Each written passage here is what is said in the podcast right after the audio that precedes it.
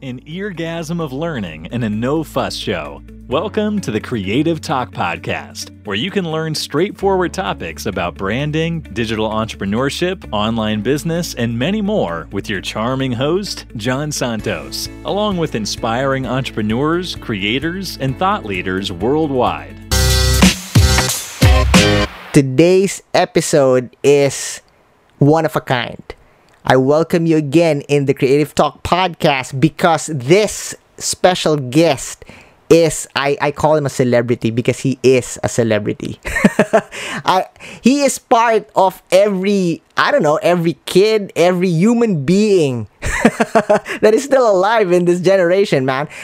I myself his work is a part of me, a part of the foundation of me being as you know as a human being as a person our special guest is a global keynote speaker hollywood filmmaker producer at disney dreamworks. There you go. That it's it's it's done.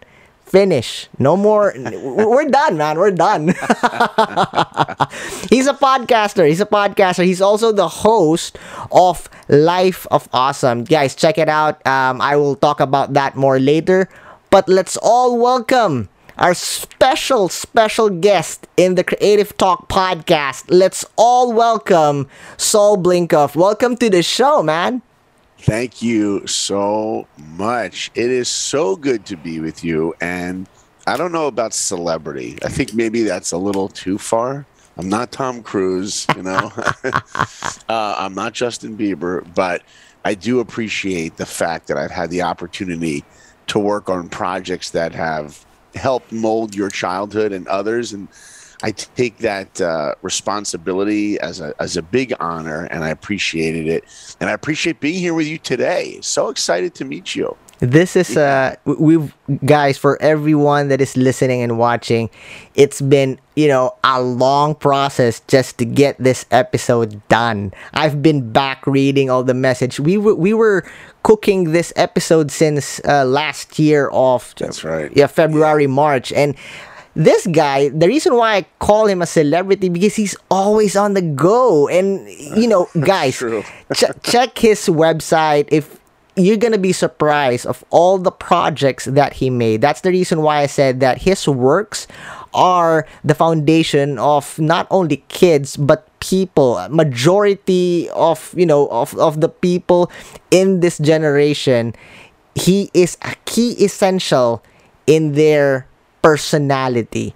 So uh, okay i'm gonna go straight forward. So um let's start with who or what influenced you to be in this position you are right now you know your your life story a, a brief overview of your journey the floor is yours my friend Ah, thank you, my friend. Um, well, Jan, right? Did I pronounce that right, Jan? It's funny. People in the people in Europe calls me Jan. People in the US calls me Jan, and people in the Philippines call me a different name. So let's go with Jan. what, what, what do what do people call you that, that you prefer? Let's let's do John. Yeah, John. John? Yeah, John. Like January, Jan. Yeah. Jan. Jan. Okay, I can do that. So Jan, um, yeah, you know what? You're right. Um, I made my filmmake my my life career as a filmmaker, as a storyteller. Um, but maybe for a moment, I'll share some of my own personal story with your audience. And I just want to urge everyone listening, you know, if you hear anything in this episode, or any episode for that matter, or any podcast or TED Talk or whatever you're listening to, if there's something that speaks to you, you need to write it down. Because so often in life we will hear wisdom or we'll hear ideas and we'll be inspired. And then the next day we'll be like, wait, what did that person say? You know, it's one thing to to be inspired, it's another to live inspired. In order to live inspired, we need to turn that wisdom we hear into a tool to actually apply to our lives. So let me share with you a little bit of my own story. And if you hear anything along the way, I urge you, please write it down. That's the reason why I have this. there you go. All right, we're gonna pause for a second. You're gonna edit. I gotta blow my nose. Okay. So you tell whoever's editing this, I'm gonna hit mute right now. I'm gonna save everybody a lot of aggravation. Hold on.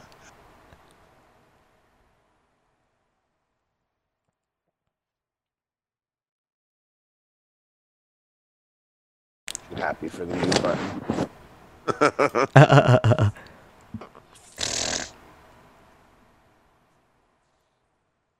Ready? See, that's what you get at 6 a.m. That's the 6 a.m. saw. You get nose saw. Yeah. Let's pick up on Oh, five, four, three, two. Pick up. So Saul, um, who and what influenced you to be in this position you are right now? You know your your life story, man. Um, Yeah. give us an overview, Yeah. a, a, a- a brief journey. The floor is yours. Of course. Thank you. Um, yeah, well, look, you know, my story, uh, it really starts when I was about, uh, you know, six, seven years old. I used to love to do what all kids love to do. I used to draw all the time. I used to draw on everything. I actually used to draw on the walls with my mother's lipstick. Anyone listening, do not try that at home. I mean, I drew anywhere I could. And then I was 11 years old, and I went to the movies, and I saw the movie E.T. That was it. I saw that movie, and I'm like, wow, that's that's there's something magic about that. I remember tapping my mom at the end of the movie, and I'm like, Mom, that's what I want to do someday. My mom was like, What? You want to leave planet Earth in a spaceship? I'm like, No, Mom. I want to make movies. You know, guys, I grew up in New York. All right, I, I didn't grow up in Hollywood. I didn't know. I didn't even know that you could be a movie maker, a director, anything. I didn't know there was a creative job opportunity. People I knew were business people and lawyers and teachers and doctors. I didn't know you could make movies. But at the end of that movie, something pulled me. And I went to the library the next day. Some of you listening have no idea what that is. It's before Google. It was, it was a building. I was about to say that. I was about to say that, guys. Li- guys, for all the listeners and viewers, library is a, a place where you can find treasures. That's exactly right. So I go to the library, uh, Jan, and I get books on filmmaking, cameras, lenses, storyboarding. I find out the director of ET was a guy that every weekend would make movies with kids in the neighborhood. So I went and got a film camera, and I got kids in the neighborhood. I got my twin sister, my older brother, and every weekend I was making a movie. I'd make murder movies, monster movies. I remember one time we tied my sister, my twin sister, up to a tree to make this kidnap movie. Afterwards, we'd go into the house to watch the movie. I still remember my mom going, I like the movie, but where's your sister? I said, Well, she's still tied to the tree. What's wrong? so I knew I was going to be a filmmaker. And then I get to high school. Uh, and some people call it secondary school. And when I was in high school, uh, somebody came up to me and said, What are you going to do when you get out of high school? I said, Well, I want to be a filmmaker. They said, No, you don't, because if you want to be a filmmaker, you're going to have to move out to Hollywood and Hollywood is filled with weirdos. they looked at me and said, You don't want to end up a weirdo, do you? And right then and there, I gave up on wanting to be a filmmaker because I don't want to end up a strange weirdo. And it's amazing when I when I share that, thinking right now how often in life somebody could say something and change the trajectory of our goals or, or influencing us to make us think that we can't achieve something or even do something. And I was influenced, so I gave up on that. My parents said, So what are you going to do? I said, Well, I'll go back to being an artist, just drawing. So my incredibly supportive parents got me an art teacher to come to my house. And this teacher taught me to draw from life.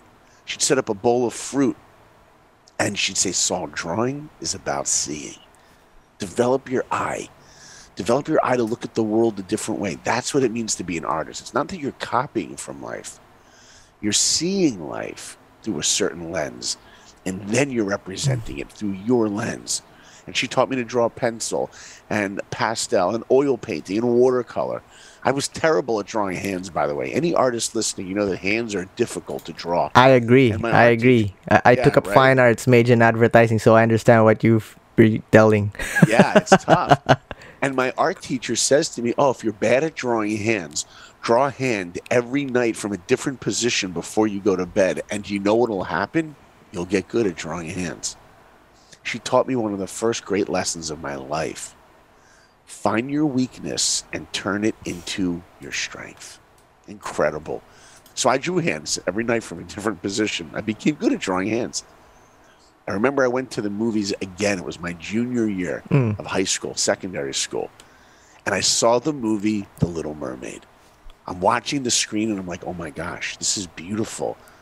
And animation combined my two passions, my love of drawing, my love of filmmaking, put it together, animation, and plus, I found out that Disney had a studio in Orlando, Florida. I don't have to go out to LA. I remember the credits were rolling in the movie. I tapped my mom. I'm like, Mom, that's what I want to do someday. She's like, What, you want to fall in love with a fish? I'm like, No, Mom.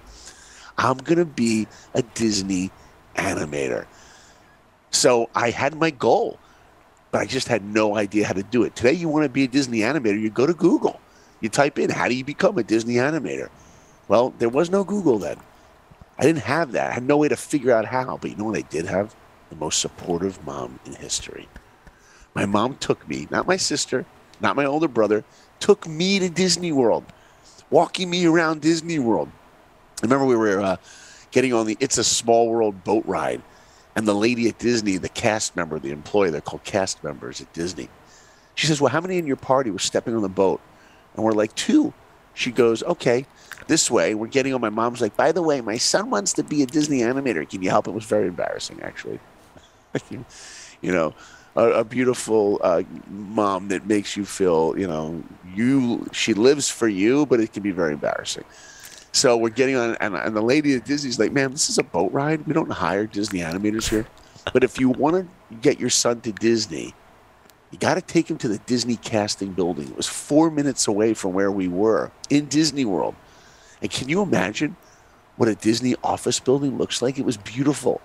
So we drive there, four minutes away from Disney World, where we were.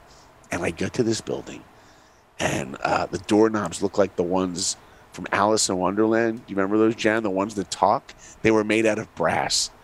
I open up the doors. I walk into this atrium, gold statuette of Mickey, Donald, Pluto, Goofy. Even the air in this atrium was like, like pixie dust. It smelled like Disney air. It was like, wow, magic. Painted on the ceiling was Peter Pan and Wendy. I walk up this ramp. Finally, it's my turn for the interview. I sit there, and the woman at Disney goes, "What would you What would you like?" And I go, "Well, my dream is to be a Disney animator." She says, "Well, we don't hire those here. We hire people that work the rides, people that make Dumbo go up and down." I'm like, "Well, that's not really my dream." She goes, "Well, hold on a second. She walks out of the room, comes in two minutes later, and hands me a piece of paper. That piece of paper became the most valuable piece of paper I ever held in my hands. What's that? What, what what's the paper? It was a list of eight schools, eight art universities that Disney recruits their artists from. She says, if you want to be a Disney animator, you need to go to one of these schools. Well, that was it. In my head, that was the equation. That was the recipe for how to achieve my goal. So often I meet people and I ask them, What's your goal? And how are you going to achieve it? Sometimes people don't know. If you don't know how to achieve it, it's not going to happen. I saw it as an equation. Saul plus go to one of these schools will equal dream of being a Disney animator. So there it was. Wow. I had my dream and I knew now how to achieve it. I love that. I love that. Achieving the dream. In in let's put it in a a different perspective. Um, in my experience, you know, people around me, um, they they were what I call naysayers because I choose to be, you know, I'm an artist more than a designer. And that's the reason why I took fine arts. And there are people around that they say, hey, don't take that. There's no money in that. You know, choose other career, choose this, choose that. You're to earn, you're to build an empire. Did that ever happen in your journey? So, I mean, you know, yeah, that's great. I'm happy you say that because that is a very common thing when people pick creative livelihoods, right? Quite often their parents are the ones who are not supporting them because they don't think there's a lot of money in it. It's exactly what you said. Um, look, you know, Jen, I was lucky that my parents never made me feel that way. They always made me feel that if this is what you love, this is what makes you happy, if this is what lights you up, you got to go for it. However, you better put in a hundred percent. You better put in discipline you better put in discipline and take this responsibility. I remember the first day of art school, my art teacher, he says to us in the room, How many of you doodled in your science textbooks when you were in high school? And everyone's hand went up, right? You, you too, right? We all doodled. He goes, Well, for the rest of your life, now those doodles that you did, you better take it seriously because they're going to pay for you to eat. They're going to pay for your families to eat, for your car, for your gas, for your home, for your lights, for your electric bills. Now it's a job. It's not just something you do that makes you happy and that you have fun doing. You better take it seriously. And, you know, I've had many times I've traveled, Jen, and I've had parents come up to me and say, What can I do to encourage my child who wants to go into art and all that? And I say, just encourage them to draw, encourage them to create, encourage them to write, whatever that instinct is that they have of creativity, just nurture it. And sometimes I'll meet university students and I'll say, Well, where do you? They'll be my dream. My dream is to be a filmmaker, or my dream is to be an artist. I want to make my living as an artist. And I'll be like, Where do you go to school? And they'll tell me the name of some liberal arts university, you know, Michigan University, Boston University. And I'm like, But I thought you said your dream was to be an artist. They're like, Yeah, I take the art program there. And I said, Well, why not go to an art school? Why not go to a film school? Don't you think that would be the place where you would get a better education? And they're like, yeah, but you know, I need something to fall back on. You know, if I don't, and I'm like, oh, you know what you just told yourself? You don't believe in yourself. You just told yourself you're not gonna make it. That's what you just told yourself, right? If you want to be great at something, mm. then you want to surround yourself with the greatest people in that. You know, I remember going to after I had that list of art schools for my mom, Jan, from the from Disney. My mom and I went to all these different art schools to see which would be a good fit. And I get to one school in Columbus, Ohio. It's called the Columbus College of Art and Design. And I remember walking the halls of that school and seeing the artwork on the walls. And the guy touring me around was taking me one wall to another. And I see this artwork and it's amazing. 100 times better than anything I could ever do. Amazing. And I see uh, uh, this art. It's incredible. And, I, and, the, and the guy touring me around, I say to him, You know, your seniors are so talented. He goes, Saul, Every piece of artwork you see on the walls here was done by our freshman class. I'm like, what? They were a year older than me, and they were a hundred times better than me. I felt intimidated. Why would I want to go to a, a school where I would have been the worst one? I'm telling you guys, anyone listening, if I chose that school, I would have been the worst artist at that school. But you know why I chose that school? Because if we surround ourselves with people that are better than us, that will nurture us to grow. If you want to be great at something, surround yourself with people who are better than you, and you will grow. Boom. Boom. That love that. Love that. love that. And I totally agree. First, because you mentioned, you know, a part of your story is your mother, your mom. It's same with me, man. Same with me. I remember there, right? there there was a there was a moment in in our life that I that we were in a store, a toy shop, and then I was asking for a Batman toy. Batman action figure. And then my mom said, "Okay, we're gonna we're gonna get that for you, but we need to chop Batman into three: breakfast, lunch, and dinner." So I was like, "Okay, get the got the point." So, wow. but then you know that's that's the, that's where our situation before. But then when when I told my mom that I want to you know pursue fine arts and it's a very costly course you know you need to get all the materials and everything and yeah. she never said no. So I I feel your story and there's a lot of memories there and when you mention about okay, I'll support whatever you like, but you need to put in the hard work, the discipline. This is not a game anymore and I totally agree. And you know, there were times that I can't drew uh, you know what the professor is asking because you have your limitations man that was like battlefield of the mind how would you yeah. overcome this and i also love when you said that if you you know you want to be great you want to really improve surround yourself with you know powerful and great people. And and that's you know that's something that remind me of my journey until now. That's the reason why you're here in the show. That's awesome. And you know it can also be very intimidating. I mean i want to tell you guys i remember the first week in art school um, I, I was i was surrounded by artists that were better than me and like i said in a week into school a disney representative came from disney animation to our school and this guy gets up on a stage and in the auditorium, every freshman, sophomore, junior, and senior. You had 750 students in that auditorium that day. And he gets up on stage. He was one of the original animators on Sleeping Beauty. He used to hang out with Walt Disney. I mean, I was intimidated. And he looks out to the audience and he says, How many of you want to be Disney animators? And every hand went up. He said, Just so you know, out of the 750 of you, maybe, just maybe four of you will ever work there. That's Oof. how competitive it is. Ooh. And when he said that, I remember thinking one thing.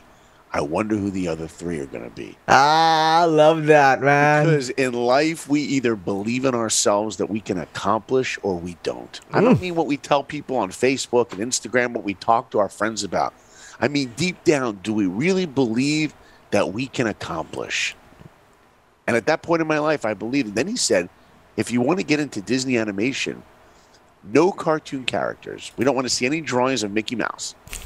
He says you got to get the internship. And in order to get the Disney internship, you need a portfolio, 25 pages filled with life drawing of people and animals, figure drawing and animals, all drawn from life. Boom, that was it. That was the answer key, what I needed to know of how to get into Disney. That recipe I spoke about was growing, right? So I went to figure drawing classes, and that's when I met this guy, Andy. Andy was the best artist in the school as a freshman because the guy never stopped drawing. And he became my best friend. And I will tell you all, just being friends with someone like that made me a better artist. Wow, man. Because, you know, who we choose to be friends with actually affects who we become. Boom. That that's that's a mark there. That's a cue there for a powerful single content. Yeah, exactly. And let me tell you, that first month, couple months in school, my drawings just got better. And it's not that I just got to be a better artist, it was all about the mind. My work ethic improved. The way I I put integrity and discipline into my work is Andy showed me that. I remember other students being lazy and blowing off their work, smoking pot all the time, not taking it seriously. Andy was serious and he made me more serious. It was awesome after uh, a couple of months, actually, it was my sophomore year, I got my drawings together. I put them in a portfolio, and I thought that I would try to get into Disney as a sophomore. Now, look, Jan, I didn't expect to get in as a sophomore, but I wanted to go through the process. So I send the portfolio in. A couple months later, I get a letter on Disney stationery. It's got my name typed on there. It's got a gold leaf Mickey and printed in the envelope. Wow. I remember being excited that the Disney company knew I was alive. They had my name printed on an envelope. It was awesome. And unfortunately, in the letter, it said you did not get it. what? You did not get in? Yeah, I got rejected. And you know, look, like I said, I was I wasn't expecting to get in the first time. I just wanted to go through that process. Were you sad? letter- Were you sad? I was a little bummed. Yeah, I put that letter up over my wall. Like I said, I knew the Disney company knew I was alive. I put that letter, that rejection letter, up over my desk. People came in. They're like, "Wow, Blinkoff! Disney knows you're alive." Yeah. I, I remember thinking that was pretty cool. And another whole year goes by, and Andy and I are drawing constantly, and not just for class. I mean, we would hmm. walk around Ohio at night and draw street lights and people at cafes, just drawing constantly.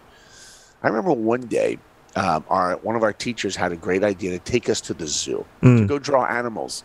Now, when you guys listening, when you watch a Disney movie like Lion King, how do you think Disney animators know how to draw animals? You think you just wake up every day and you can tell no, how to draw anything, an elephant? To it? No, you have to go to the zoo Yeah. and study the anatomy of True, that animal. true. You open up anatomy books and you learn the anatomy. We have anatomy class in, in fine arts. Yeah. There you go. Hmm. Exactly. So we go to the zoo one day. There's got to be like, you know, 10 or 12 students. We take the bus to the zoo, and it was a freezing cold day. Freezing day. And we get to the zoo. And as soon as we get there, we all get off the bus. We walk into the little cafe at the zoo. I think it was a Wendy's. And we go into that Wendy's. And I'm getting like a hot coffee. People are getting hot tea, hot chocolate. 'cause hmm. It's freezing out there, bitter cold.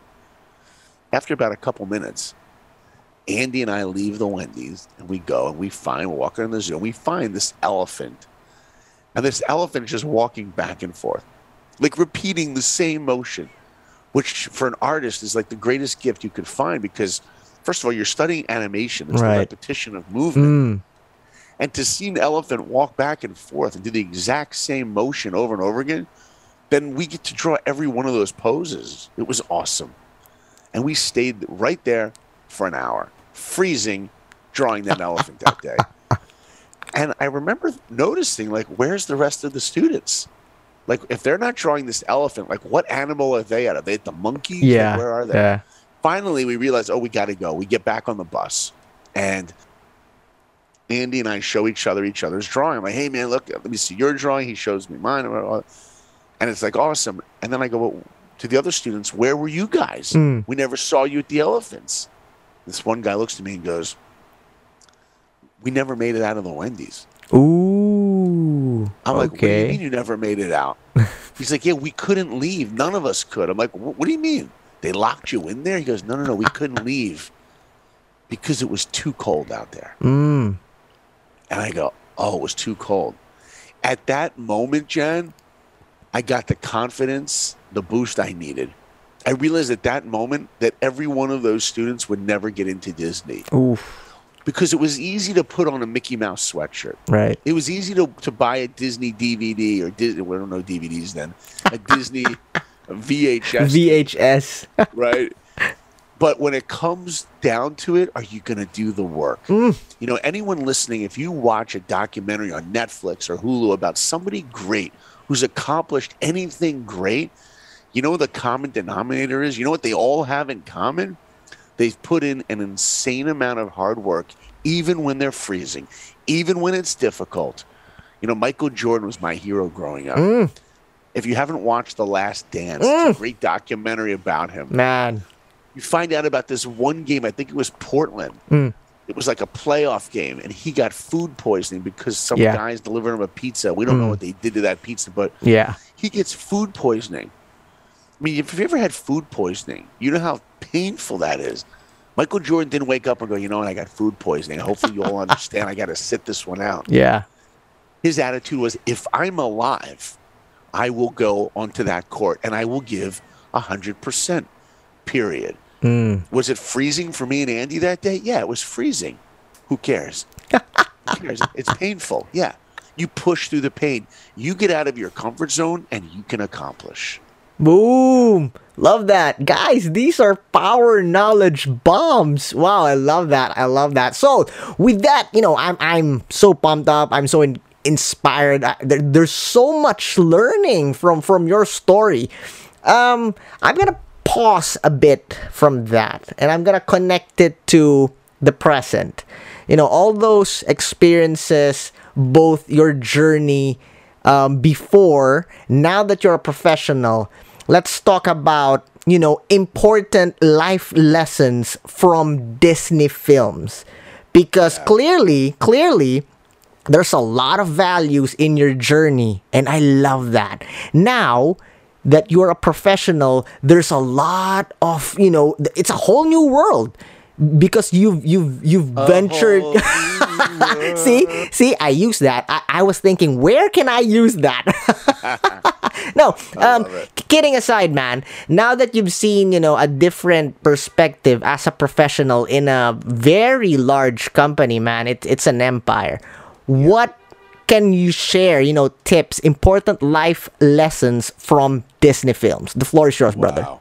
Wow. That's like my favorite question ever. I mean, what a great, and, and it's so great that you, you know, a lot of people don't think that they go to the movies to learn. They think they go to the movies just to enjoy and be entertained. But what gives these movies so much uh, life is that they offer us wisdom. They offer us, like you said, Jan, perfectly, life lessons. Well, let me let me let me tell you the the biggest life lesson that I ever learned from a Disney movie.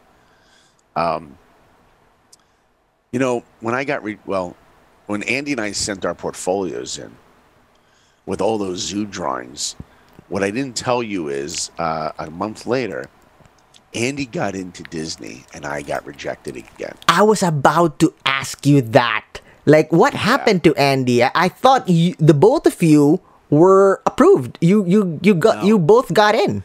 No, see, he got in on his first try. It was my second try, and I didn't get in. What? You were rejected twice. Yeah. Oh yeah. Damn. Oh yeah. And it was uh, it was one of the most bittersweet days of my life. I was happy for my best friend, but bitter because my dream was shattered. Andy's going off to Disney World. They call Disney World the happiest place on Mm, earth, right? mm.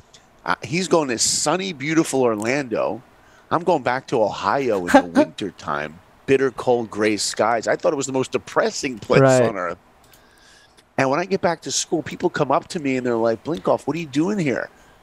What, where's Andy? Oh, he got it. You didn't. Oh, That's like painful, right? That's painful. Oh, Whenever someone's gonna ask you, "Hey, what what happened? Did you got in?" yeah. I mean, I became known as the guy that was friends with the guy that got into Disney. That was it. And I felt like a loser. And um, then I came up with a brilliant way to take that feeling of being a loser away. And anyone listening, if you ever have something in your life where you struggle and you fail and you want to take that feeling away, you do what I did and that feeling goes away. You know what I did? I gave up. I gave up on the entire dream because reality set in. Reality was Andy was an awesome artist. He was a natural. He was talented. And I was just someone that worked hard that just wasn't good enough. Who was I to think that I could be great? Who was I to think that I could work at Disney one day? You know, each one of us has a shoulder devil and a shoulder angel. I directed a film, Kronk's New Groove, the sequel to Emperor's New Groove. And in that movie, we have a character, Kronk. Yeah, Kronk, yeah, that guy. And he has an angel and a devil, always telling him what to do, battling, just like we do. We have that devil telling us we can. Who do you think you are to accomplish, to want something? Then we have that angel telling us we want to aspire to reach great heights. That's the battle we will always have. Well, I give up on the dream completely. A week later, a buddy calls me and says, Saul, I got tickets to go see a movie. You want to go? And I go, I'm not in the mood. He goes, Yeah, but they're free. I'm like, Okay, I'll go. You know, someone offers you free in college, you take it. Yeah. So I go to the movies and I see a movie. It's a true story about a guy who's five feet tall. He doesn't have an ounce of athletic ability and he wants to play football at Notre Dame. John, do you know what movie that was? No, no. This is all. This is the '90s. Now we're gonna go back. Not an animated movie. The movie is called Rudy, Mm. and Rudy is a true story about this kid that dreams of playing football at Notre Dame, but he's not tall. He's not athletic. And if you were friends with Rudy Ruettiger, and he told you his dream was to play football at Notre Dame, you know what you would have told him as his friend? Dude, I love you. Get a new dream. And Rudy's like, oh, yeah? Well, we'll just see about that. And he tries to get in, rejected. Second time, rejected. Third year, rejected. But fourth year, you know, if you look at the movie poster for the movie Rudy, it says, when people tell you dreams don't come true, tell them about Rudy. He gets in. And I'm telling you all, tears are streaming down my face when I watched that movie the first time. And I remember leaving that theater thinking, wow, if an unathletic kid could get into Notre Dame with an insane amount of hard work, then me, what I thought was an untalented artist, could get into Disney with an insane amount of hard work. And I vowed never to give up again. As a matter of fact, I called the head of Disney the next day and I asked him, how come I didn't get in? And he told me, Really? You did that? yeah, I wow. called him up. I know who does that, right? I did that. and, he, and he goes, "You need more perspective in your drawing. Uh, You Okay. stand, stand up on a stool and draw looking down at something." Ah, I remember yeah, yeah. To, I remember going to the zoo and drawing giraffes. This time from above. I got on the scaffold they had when they were feeding the oh, giraffes. So Okay. cool. And then I asked him this question at Disney: How close was I to getting in? He said, "Saul, we picked it. 15 from thousands around the world." and you made it to number 20. I had only missed it by five. Do you know how close I was? Do you know how many times in our lives we could be so close to achieving something we feel like we're miles or kilometers away, and all we needed to do was push a little bit more? And then I got my drawings together and did new drawings. And eventually I did get in to Disney. I got the internship on my third time. And started working on the film Pocahontas, which was the first movie I've ever. Any of you have ever listened? If you ever heard of Pocahontas, this is BF. Oh, oh yeah. Oh yeah. Oh yeah.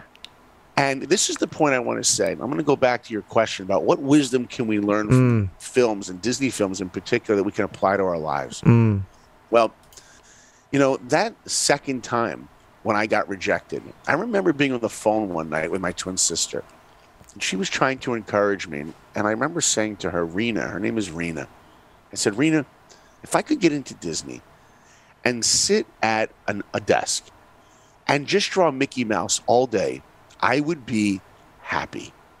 I mean, how many of us how many of us wake up every day with a goal to be happy? I think if you ask most people in the world, most people have the goal. 99% of the world has the goal. You know what I want out of my day? I want to be happy. You know what kind of life I want? I want to be happy.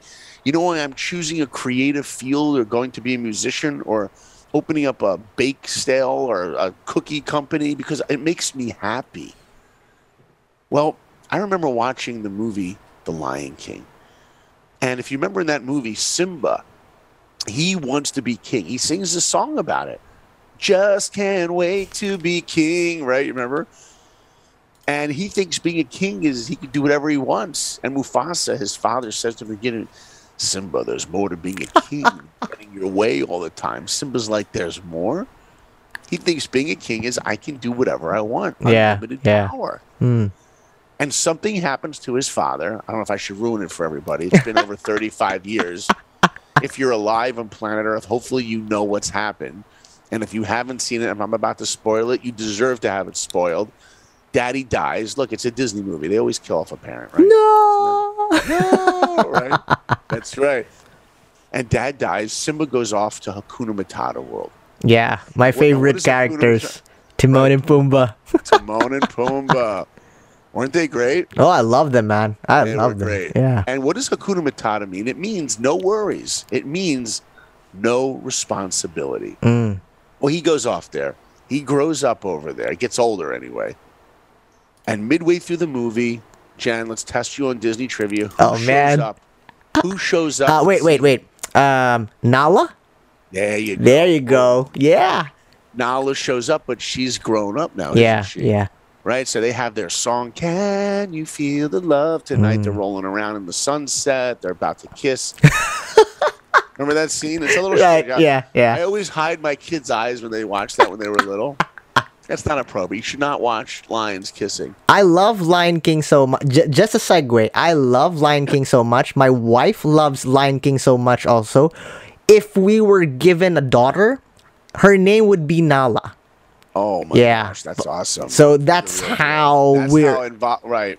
Okay, so that's my movie too, brother. That's my go-to. Now check this out. He's off in Hakuna Matata world. Nala shows up. After they have their love song, they start to talk. And she says, Simba, you got to come back with me. He's like, what do you mean? She's like, well, Scar's taking over everything. He's like, no, no, no, Hakuna Matata. I'm staying here. She's like, maybe I didn't make myself clear. Scar's taking over everything. And if you don't come back, everyone's going to die. And you are responsible. And then you know what he says? Hakuna Matata. I'm staying right here. And she's like, What do you mean? And she even sings, Why won't he be the king I know he is? The king I see inside. She sees his greatness. He doesn't see it in himself. And you know what she does? She leaves him. After she fights with him, she's like, I can't believe you're going to. He's like, Whoa, you're beginning to sound like my dad. She goes, At least one of us does. Ooh. She leaves him because she sees his greatness and he doesn't. She's like, when are you going to grow up? When are you going to be a man, a, a lion? You know what I mean? She leaves him. He's left alone. Rafiki shows up, brings him to the reflection, sees his father's reflection. Remember who you are. and Simba goes back, defeats Scar, and Lion King becomes the biggest animated movie of all time. BF before Frozen. Mm, yeah. And it didn't become such a great movie because we just love movies about animals, because we love movies about lions. You know why it became such a phenomenal movie? Because at the end, when he climbs that rock and that music is playing and the rain is going away, Goosebumps. goosebumps, because we're seeing a vision of what greatness is. Greatness is not waking up every day and saying, What will I do to make me happy. See, when I didn't get into Disney my second time, and I said to my sister Rena, all I want to do is sit at a desk and draw Mickey Mouse all day. All I want to do, that will make me happy. You know, if I could go in a time machine with Doc Brown back to myself at that time in my life, you know what I would tell myself? What? Saul, grow up. Ooh. Think life is about waking up every day and wanting to make yourself happy? No. There's something so much sweeter than going for a life of happiness. It's going for a life of meaning, a meaningful life.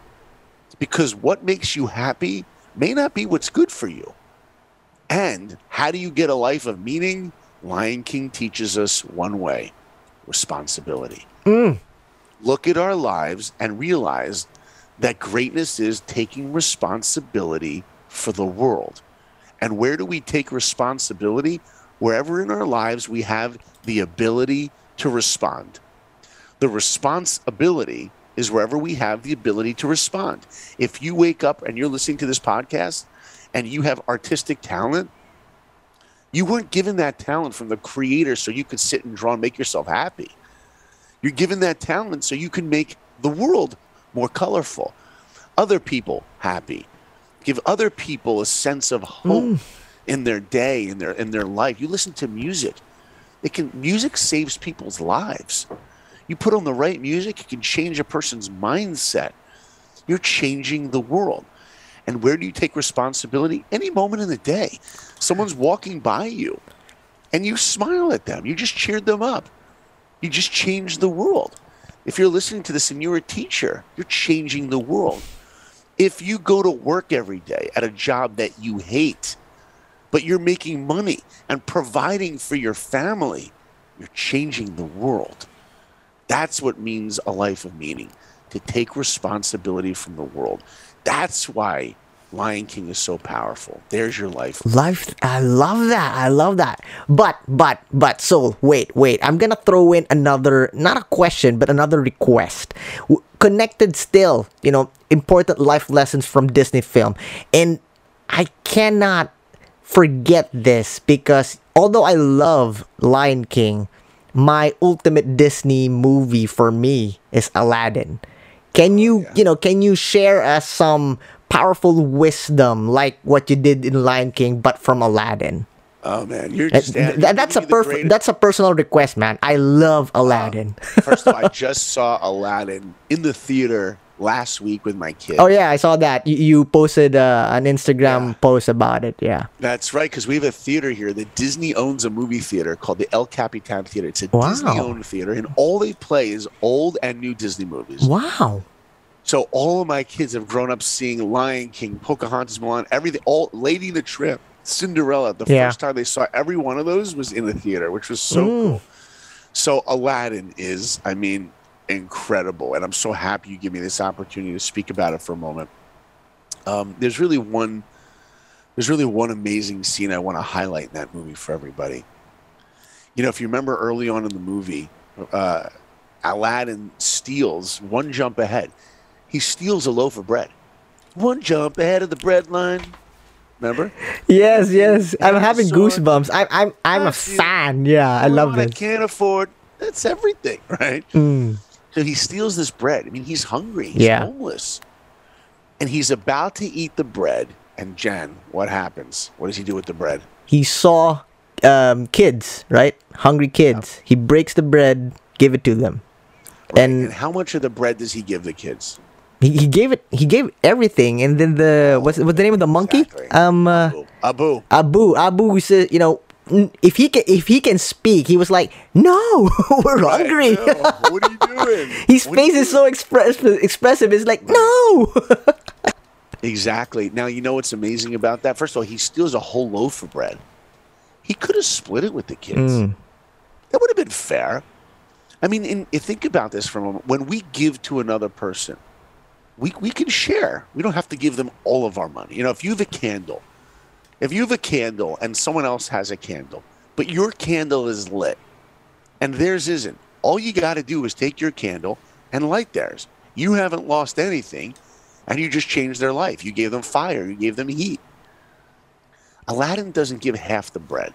He gives all of it. If you have a candle and someone else doesn't, would you give them the entire thing? It's a difference between giving and giving up. Real giving is I'm going to sacrifice what I want to give someone else what they need. Aladdin teaches us a wonderful lesson. And by the way, when they were making the movie Aladdin, they had trouble with that scene. You'll love this, John. Because Why? Why? Film Wow. because Aladdin wasn't likable. Really? He Steals the bread, Oh yeah. eats the bread. He ate the bread before they wrote that scene with the kids. This is true, and there was a screening, and everyone was like, "Wait a minute, he's a thief. Yeah. How can you like this guy? He's, he's literally stealing from another person's business." Yeah. Yeah. And one of the storyboard artists came in and said, "You know what? I got an idea," and he pitched it on these big storyboards. This scene where he added these kids eating out of, looking for food out of Yeah. a trash can. Once Aladdin gives up his entire meal to these kids, we love him. Ooh. We love him. And you can watch in any movie, if you ever see a main character, or any character for that matter, be nice to a child, Mm. an old person, or an animal, you will love that character. And if you see someone mean to a child, an old person, or an animal, they'll usually be the villain. Look at the Karate Kid. First original movie. Daniel gets to this new place Yeah. Walks into this apartment. The pool is filled with mud or Mm. whatever. He's upset. And as he's walking up the stairs to get in, the very first scene, there's an old person he starts talking to. He's sweet to an old person. Mm. And the old person has a cat next to them. Daniel goes upstairs. He hasn't even settled in his new home. Comes back down, puts out a little bowl of milk or water for Mm. the cat. And there's a film book out there that I want to tell everybody about. If you're a film student or a filmmaker, anything in the creative world, there's a book out there by a dear friend of mine. His name is Blake Snyder. He died many years ago. And the book is called Save the Cat. Ooh. And it's an amazing book to understand screenwriting.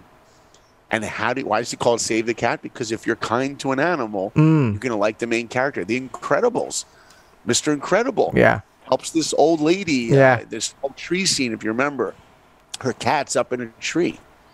Right. Wow. There's a scene where there's that. Remember, there's that old lady in The Incredibles. Remember Right. He works in the uh, insurance, Mm. Mm. and he helps this old. He can't be a superhero, Mm. but man, he can help this little old lady anyway. You can still be a hero, right? So Aladdin teaches us the difference between giving and giving up. And here's the other part I want to share from that movie. Even though Aladdin gives, Aladdin really doesn't believe in himself.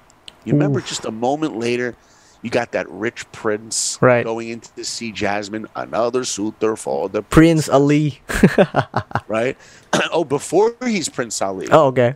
there's that other guy. Oh, yeah, yeah, yeah, yeah. prince, Right, another suitor Mm, for the mm. princess. She, and he goes in, and the guy on this horse is going into the castle to go see Jasmine, Yeah. and he almost steps with his horse on those same kids Yeah. that Aladdin Yeah. just fed. Yeah. Yeah. And Aladdin protects the kids. Mm. Saves the cat, saves the kids. And Aladdin says, Look, Abu, it isn't every day you see a horse with two Oh, rear ends." yeah. Yeah. Remember? Yeah. That scene. Yeah. And the guy turns around and he says, You're a street rat. Street rat. Yeah. You're a worthless street rat. You'll you were born a street rat. You'll You'll, die a street rat. And only your fleas will Mm. warn you. Ooh, and man. slams the door. And right after he says that, what does Aladdin say? Do you remember? No. He slams the door. The sun starts to set, and Aladdin says, I'm not worthless. Wow. And he scratches his head and he says, And I don't have fleas. Man, I'm gonna watch that movie again. Now, watch this. Jan, you ready? Are you go. ready for Go. this? Go. You just told the suitor, I'm not worthless and I don't have fleas. If you're not worthless, then why? 15 minutes later in the movie, when you get a genie lamp, are you asking to be more than what you are? Exactly. You don't believe in yourself. Mm. Now, Aladdin will tell you, Oh, you want to know why I'm asking to be a prince? Because there's a rule here, Mm. there's a law. Only a prince Yeah. can marry a princess. Yeah. So you would be like, okay, I'm sympathetic with you for that. Well, if that was true, then why after a whole new world when they're flying on the curtain and they're sitting on the top of that rooftop in China and the fireworks are going and Jasmine takes his hat off. She goes, You are the boy from the marketplace. Why did you lie to me? Mm. Did you think I was stupid? You know what she just told him? I knew you weren't a prince. Yes. And I liked you anyway. Yes. That's the moment where he should have been like, You're right. That's the midpoint of the movie. He should have been like, You know what? You're right. I am just Aladdin. Mm. I am just a poor street rat. Mm. But she liked him anyway. Yeah. But he's then he lies to her. That's his big mistake. He goes, you know what? Ah. I'm a prince, but I do kind of sometimes go into the marketplace to escape. you Right, know, right, right, life. right. Yeah. He lies. Why does he lie to her? Because deep down, he doesn't believe in himself. Man. Wow. He is a diamond in the rough, a diamond in the rough. Yes. But he doesn't see it himself. And that movie teaches all of us we need to see our own potential in life. We need to see not who we are, we hmm. need to see what we can become. And at the end of the day, it's not about cars and money and houses and getting your name in the credits of movies. it's who do I belong? Who do I become along the way? Mm. You know, Jan, to be, you know, kind of serious for a moment, someday I'm going to die. And I have four kids, and they're going to see a gravestone and my name that's been in all those Disney movies is going to be printed in stone for the last time. Do you think my kids are going to sit there and go, wow, he was such a great guy because he worked on all these movies? Hopefully, they will say, you know what? My dad tried to become a better dad. Mm. My try, my dad tried to work on his character. At the end of the day, we, it, working on movies and doing all these things is important because we get to put our values into our work. Right. But as I was a filmmaker, did I work with integrity? Did I te- Did I treat my staff and my team with respect? What kind of a character do I become along the way? That's what greatness is. It's are we striving to grow as a human being? Love that. Wow. Guys, for everyone that is watching and listening, those are power bombs, knowledge bombs after knowledge bombs. Wow. Thank you, Saul. Your story full of value.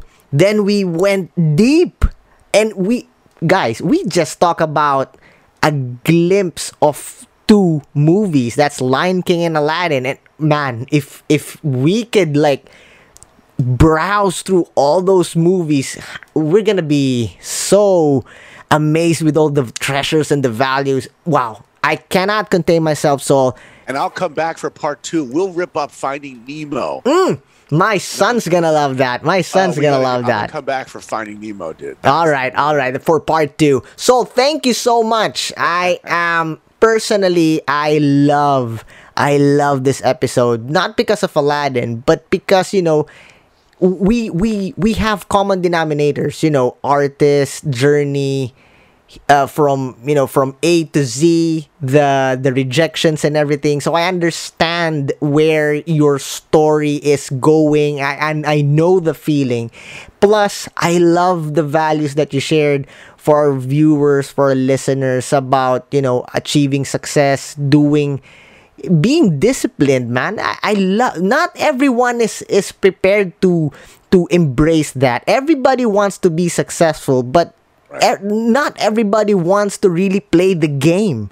You know being disciplined everybody wants to change their lives but they don't want to do the hard work.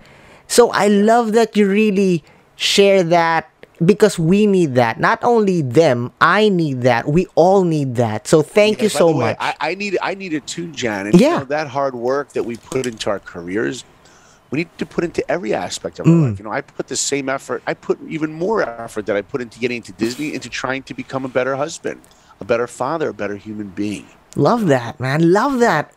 I love you, man. Definitely there's going to be part two.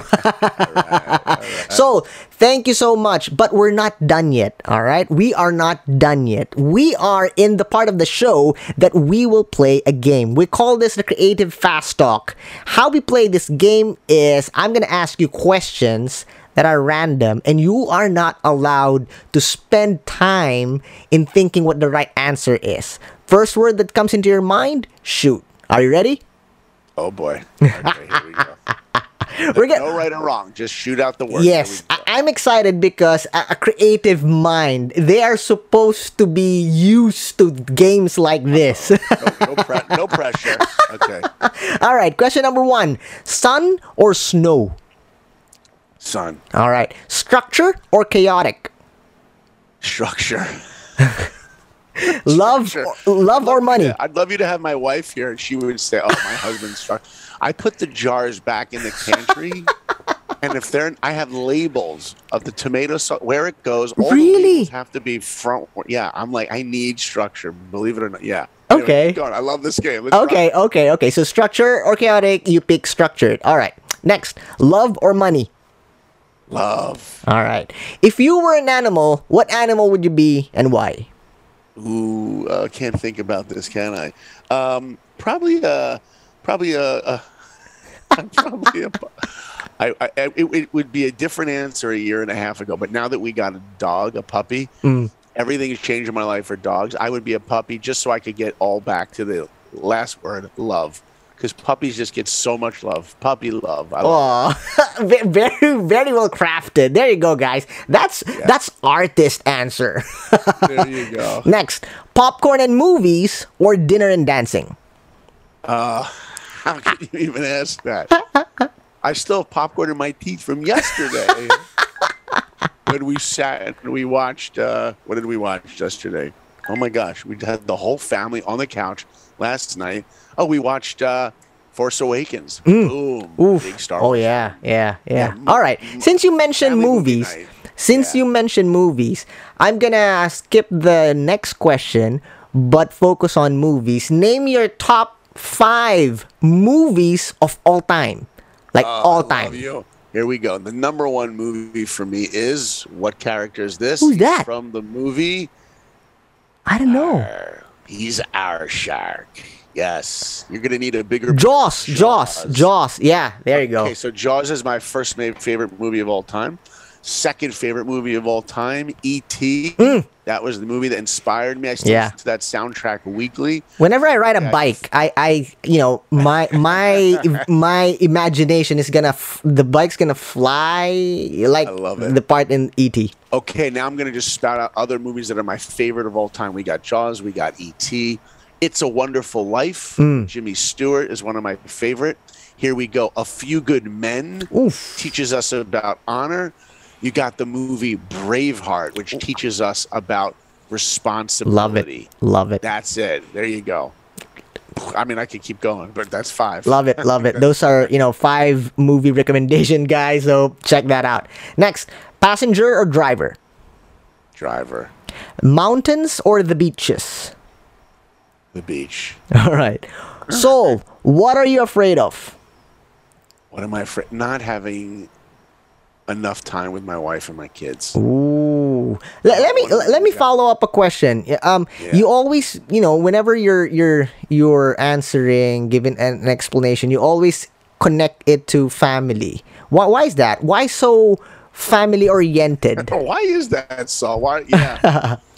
well, look, you know, my um, I grew up in a home. My parents were divorced, and um, my parents were divorced, and it was tough for me. I was a toddler when they were divorced. Um, then my mom remarried this incredible guy who became my father, stepfather, but like a father. Um, and uh, but because of the pain I had growing up, uh, I didn't speak to my biological father for over 15 years. Ooh. As a matter of fact, when the movie Lion King came out, I remember because the whole scene when his father died. I remember thinking like, whatever happened to my father? he was just a, no, he was just estranged from us. We didn't talk for for over 15 years. And because of that pain that I went through, without realizing it, I had a goal that I wanted to be a father that showed up. I wanted to be a great father. Nice. And also, I remember just as a kid growing up, I, I just had my imagination. You know, when I would climb trees or build go karts or clubhouses, Mm. you know, I didn't have a lot of friends growing up. I lived in my imagination. and I always loved that feeling of that your imagination could take you away from anything and, and make you believe in yourself. When I Mm. climbed a tree Mm. and I was 50 feet tall in the air and these huge trees we had in our backyard, I felt like I was 50 feet tall. Ooh. I felt like I was big. And I always, as a father and as a parent, my wife and I try to nurture our children to see their own potential. Right. There's really nothing been more meaningful in my life than being a father. And Love I that. just, uh, and I know that someday these kids, Mm. these four kids that we have, they're going to be out of the house, Mm. living their own lives. And look, they're living their own lives now. I have an Mm. eight till 17 years old. And, but I just want them to, to, I want to be part of nurturing them to find their unlimited potential. And by the way, I put that same, you know, feeling into the work that I do as a filmmaker. Mm. You know, I see the world's kids as my kids in a way. The films that I work on and write and direct, I have to believe in the values that I put in these. I have to believe that these can make an impact. Right. Um, so yeah, family really Wow. is uh, very important to me. Powerful, powerful. nice. I love that. I love that. Next. So, sorry, that wasn't a quick answer. No, no, no. I love it. I love it. You know, it's it's a powerful context of your answers. Now I understand why. Next, your favorite color. What is your White. favorite color? I'm a minimalist. You can see in this room. I'm- yeah, yeah. everything is white. My wife some, sometimes says to me, "Honey, does everything have to be white?" She goes, "You're gonna love someday. If you're ever old and you're in a hospital, you're gonna love it. It's all white." All right. Yes. Next, what is always inside your bag when you were a kid? Always inside my bag. Oh, easy. That was a paper and pencil. Just drawing. Wow, wow. Always, always mm. drawing. Right, creating. right. And, and and scissors. I used to steal my parents' scissors because I used to make crafts out of cardboard. Man, And I could hear my mom going, "Where are the scissors? Where are the scissors?" I always had the scissors. I do the similar thing because back then we don't have money to buy toys. What I do is I create. I there, there's a shop where I go to that you know the back issues of of Marvel and DC comics. So Yeah. they allow you because it's open already. They allow people to read it. So what I do is I memorize it in in my mind how Superman looks, how Batman looks, and then when I go home, of course I can't copy it like it is. so I, I draw it and then I cut it. And that's my action figures. That's right. Cardboard, scissors, and tape was my favorite toys. I used to make cars and characters and houses, everything out of it. And wasn't it so much fun to create, Jan? Didn't you love that energy, that feeling when you were like in your own world Yeah. and you were creating?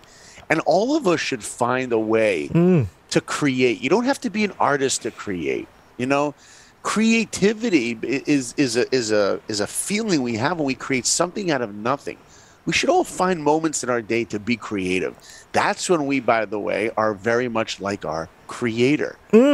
If you're if you're a religious person, you want to be like the creator, go and create. Yeah. Love that. Love I totally agree. Next question. this is a weird one. Okay. Soap or toothbrush?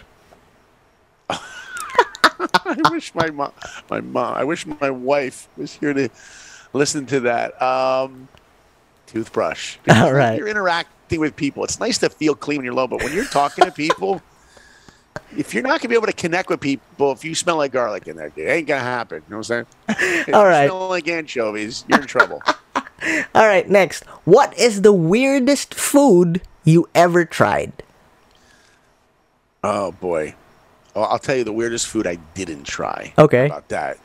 I was living uh, in South Korea, Hmm. working on uh, a project, and they took me out to eat one night, and they ordered some food, and in front of all of us was this metal bowl filled with water, and we're talking, and all of a sudden, tentacles shoot out of the bowl onto the table, and the bowl is moving around on the table What is it, an octopus? it was many octopi. It But- was little octopuses in the in the bowl. And and they're still alive. oh, they're alive. And the producer across the table grabs one of them, wraps it around his chopsticks. The thing, the tentacles are squirming around everywhere. He dips it in some sauce, puts it in his mouth, and can see that I'm freaking out. The tentacles shoot out of his mouth and they're going all over his face and his nose. And then he bites down, and this little thing popped out of his mouth. I will never forget onto the table. And he goes, Oh, that's the brain. That's the best part. He grabs the brain with his chopstick, dips it in, and he says to me, Hey, you want the brain? It's the best part. And I go, I, I'm good. I'll stick with my bagel and cream cheese. So the Wow. weirdest thing I didn't eat is an octopus. Wow. wow. I- Isn't that you know, there's ink, there's black ink. How how's that? Well, they, they say culturally that there is a thrill uh, in eating it while it's alive. They say there's an extra flavor or some feeling they get, but you have to be careful because you have to chew the Yeah, tentacles. 'cause they yeah. Stick to your your your esophagus there. Yeah, that was bad one. Uh, but for me, you know, I also grew up in a family where my dad, he would eat anything. And as kids, we would make this game. Okay, Dad, eat this. Eat. th-" We would mix foods together. He would eat anything. It was disgusting. Mm. He was my scientific experiment uh, growing up. But for me, I try to keep my food a little simpler. No octopus. No octopus. Me too. No octopus. All right. Last question. This could be. This could lead into something serious, depending on how you will take the question. All right. If you have the power to bring back someone back from the dead, who would it be and why? Ooh, wow. Well, that's it. That's an easy one.